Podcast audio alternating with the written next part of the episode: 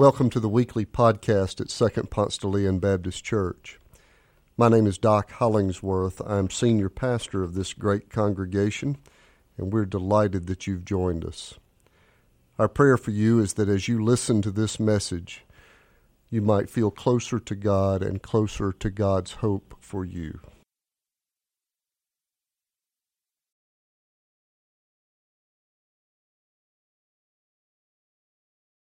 Our scripture this morning is from Genesis 32, verses 22 to 31. The same night, he got up and took his two wives, his two maids, and his eleven children, and crossed the ford of the Jabbok he took them and sent them across the stream.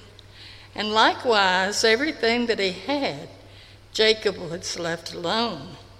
And a man wrestled with him until daybreak. When the man saw that he did not prevail against Jacob, he struck him on the hip socket, and Jacob's hip was put out of joint as he wrestled with him. Then he said, let me go, for the day is breaking.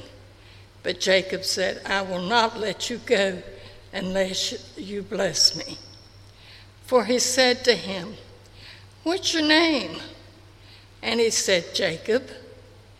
Then the man said, You shall no longer be called Jacob, but Israel, for you have striven with God and with humans, and have prevailed. Then Jacob asked him, Please tell me your name. But he said, Why is it that you want my name? And there he blessed him. So Jacob called the place Peniel, saying, For I will have God, I will have seen God face to face, and yet my life is preserved. The sun rose upon him as he passed Peniel, limping because of his hip.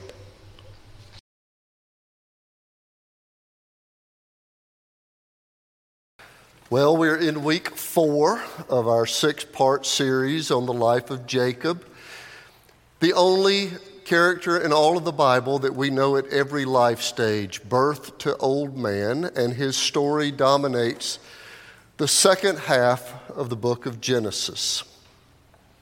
We're looking for life lessons from the, from the life of Jacob that can make us more into the person God has called us to be. Last week, Jacob married two sisters, uh, Leah and Rachel, in two weeks. And I want to be clear that this is not one of the life lessons I'm trying to encourage you to apply. Generally speaking, uh, marrying your wife's younger sister is a bad idea.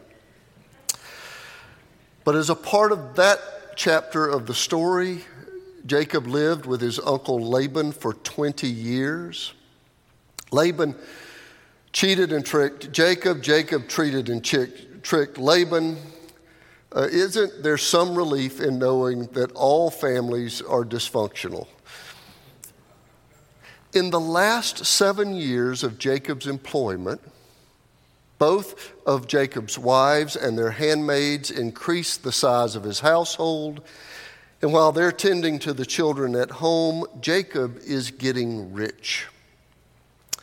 He's getting rich because uh, Laban's enterprise is thriving and he is chief lieutenant and he is getting rich, helping make Laban rich but he's also getting rich by cheating Laban out of an entire herd through a breeding scam. This guy, this guy really is a cad. Have you noticed? I mean, all, all of the weeks we've been watching him so far. This is the inheritor of the promise to God, of God to Abraham. And, and as we're going to see next week and going forward, he does grow into his noble calling but so far, he's not exactly somebody you'd want to marry into the family, right? So Jacob's cheating Laban, Laban's cheating Jacob, and between his hard work and his scams, Jacob makes a lot of money. And he's got flocks and slaves and donkeys and camels. And now the sons of Laban are jealous because he's just a nephew after all. They're not as well to do as uh, Jacob is. They're sons after all. And when the tensions get really high, and with no warning or goodbye, Jacob packs up the family and the flocks and he takes off toward his family home in Canaan where his father Isaac lives. This must have been a big place Laban had because it took him three days to figure out that they were gone. And he put a search party together to go looking for them. It's day seven before he finds uh, in the hill country of Gilead the group that had fled. Well, as you might imagine, an argument breaks out between the two of them. I mean, uh, Laban starts yelling at, at Jacob for sneaking his daughters and grandkids out with, uh, without as much as a goodbye. There's all kind of bad blood between these two anyway. And then Laban accuses Jacob of stealing his household gods. Jacob tells him, You can look anywhere you want. I haven't got your household gods. I dare you accuse me of stealing from you. And a careful search turns up nothing, only because Rachel has hidden them under her skirt.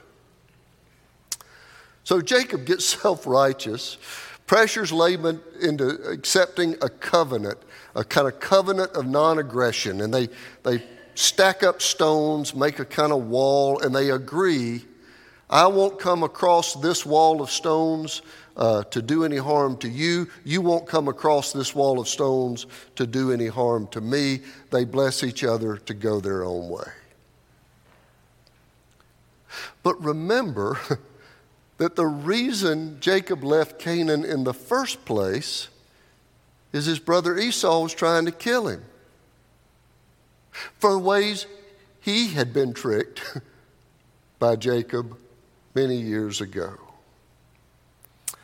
So there's bad blood with Laban, but there is red hot hatred coming from Esau. So he's got the angry Laban back over his shoulder, and he's walking into the jaws of the even angrier brother Esau. The trickster has gotten himself in a mess. So Jacob sends word ahead. He's, he, he takes part of his traveling crew, sends them on out in search of Esau, and sends word in a friendly tone bygones be bygones, and all of that. And he gets word back from the messengers who have gone and returned that Esau is out there on his way with 400 men in his army. This is not looking good for our friend Jacob.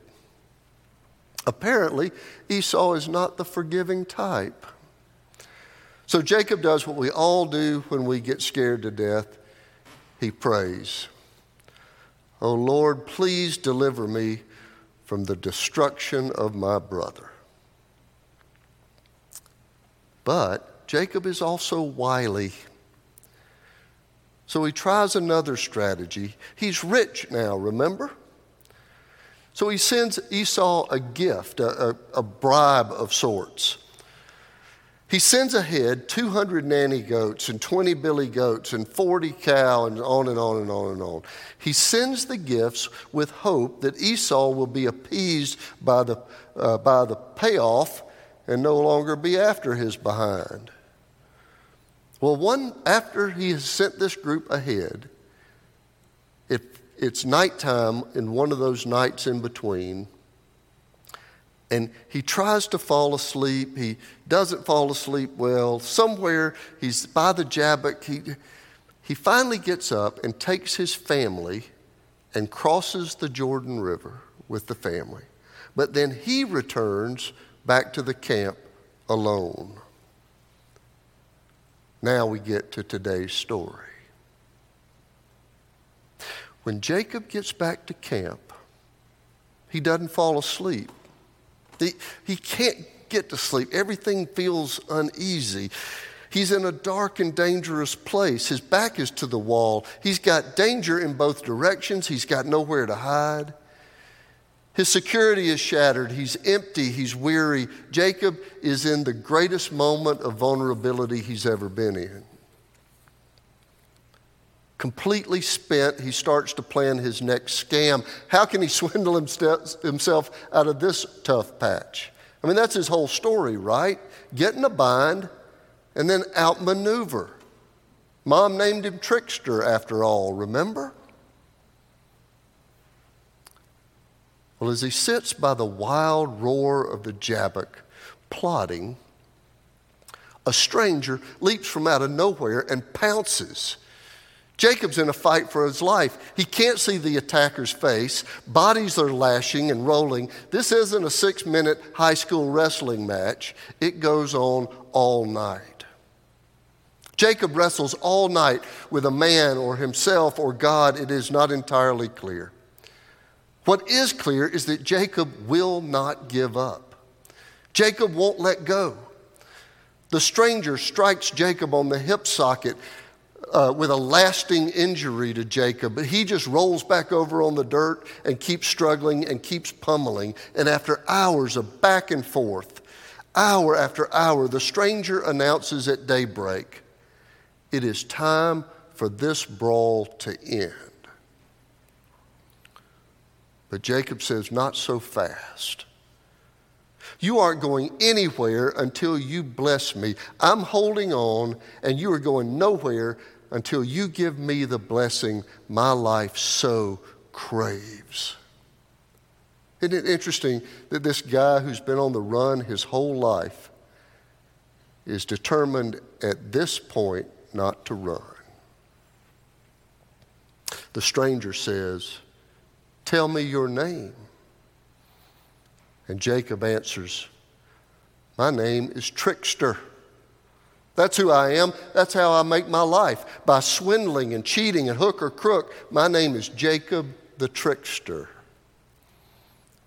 And the stranger answers, No more. Not after tonight. Because tonight you have struggled with God and your name is changing. You have entered the struggle and would not let go. You are no longer the trickster, but Israel, which means the struggler. You have struggled your way to a new identity and a new future. We've said it before. At the place where we have exhausted our own strength, that's the place where God shows up most often. Well, they're both lying on their backs, they're panting. Jacob's hip hurts. Jacob says, Tell me your name. Why do you need to know?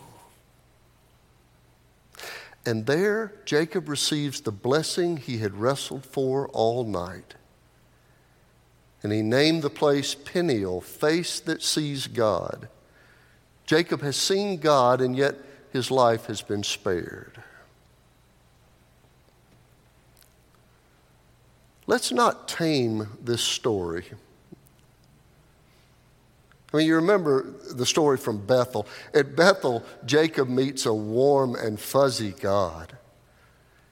A sweet dream with a ladder and angels, and it's got almost everything but pixie dust. The story at Bethel is worthy of being included in one of those big blue children's Bibles that are in the pediatric waiting room. You know what I'm talking about? But not this one. Here, God meets Jacob's ongoing deceptions with ambush and combat. At Bethel, Jacob meets God as friend. But at Peniel, God comes as beloved enemy, to use the words of Frederick Buechner. And Jacob leaves Peniel with a blessing and a curse. The blessing is he does receive the favor of God. The curse is that he now hobbles and will for the rest of his life. This story is not tame. Now, you and I tend to pray for Bethel encounters, I know. We want God to be nice. We don't want to be attacked or pummeled. C.F.W.H. Auden's summary of the average household prayer sounds a little bit like the version of most of our prayers for a tame God. O God, put away justice and truth, for we cannot understand them and we do not want them. Eternity would bore us dreadfully. Leave thy heavens and come down to earth of water clocks and hedges. Become our uncle. Look after baby. Amuse grandfather. Escort madam to the opera.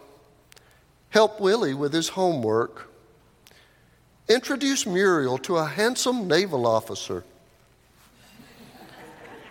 Be interesting and weak like us, and we will love you as we love ourselves. We would so much rather God show up nice But the most life changing episodes happen when we have wrestled through the night and encounter God on God's own terms and not ours. I've seen skeptics who stayed up late night reading light on, reading philosophy and great thinkers who wrestled with the question of God's existence.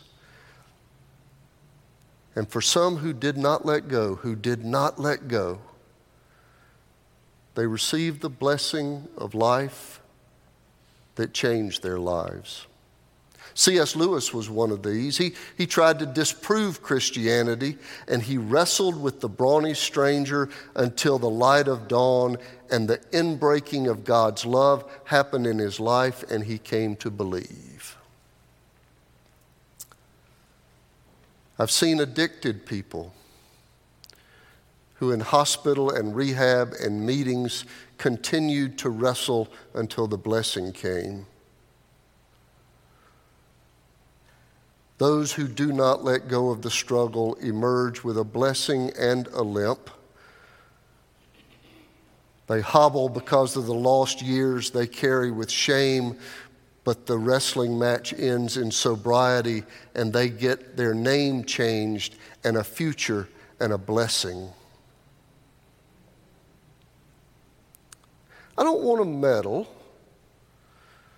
not in something as intimate and holy as your prayer life, but if you are like me, most of your prayers sound a little bit like the prayer I read earlier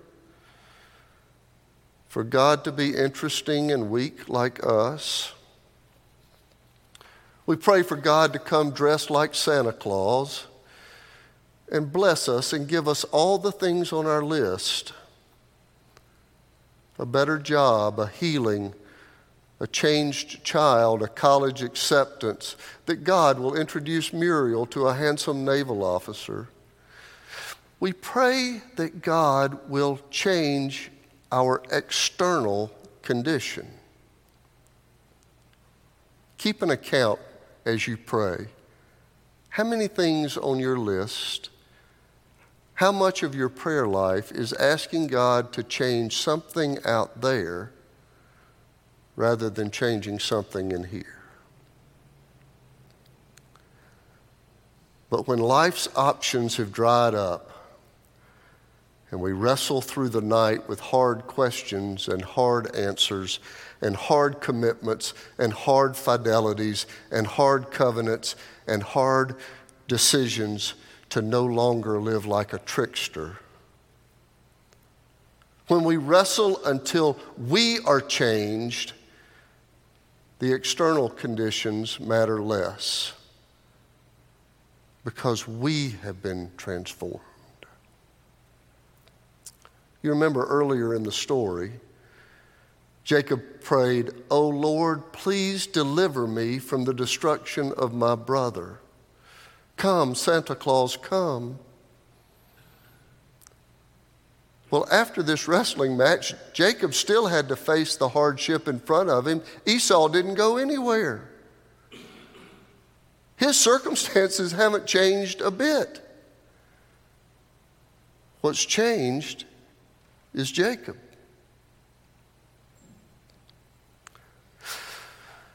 Some of you do not believe that Jesus is who he says he is. And I challenge you to keep wrestling and not let go. And some of you are in a brawl because God is wanting to change your character instead of your circumstance, and that's a whole lot harder. And I challenge you to keep wrestling. The most important changes happen after the long nights when we get changed, not our circumstance. So keep wrestling until you receive the blessing and the change of name that clarifies your purpose in the world. And then the things out there don't stand as tall. If you do not know the one who changes you, who is wrestling with you even now, make occasion this week or today to come talk to one of the ministers and ask your questions out loud about the wrestling match that's going on with you. Or, if this is the day God's wrestling match has ended in a word to you that it's time to join this church and be a fellow struggler with the rest of these folks, I hope you'll say yes to that as well. However, God leads, I hope you respond as we stand and sing together.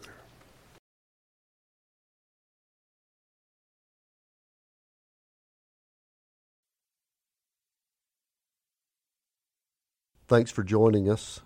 If you live in the Atlanta area or visiting Atlanta, come and worship with us in person on Sundays at Second Ponce de Leon Baptist Church.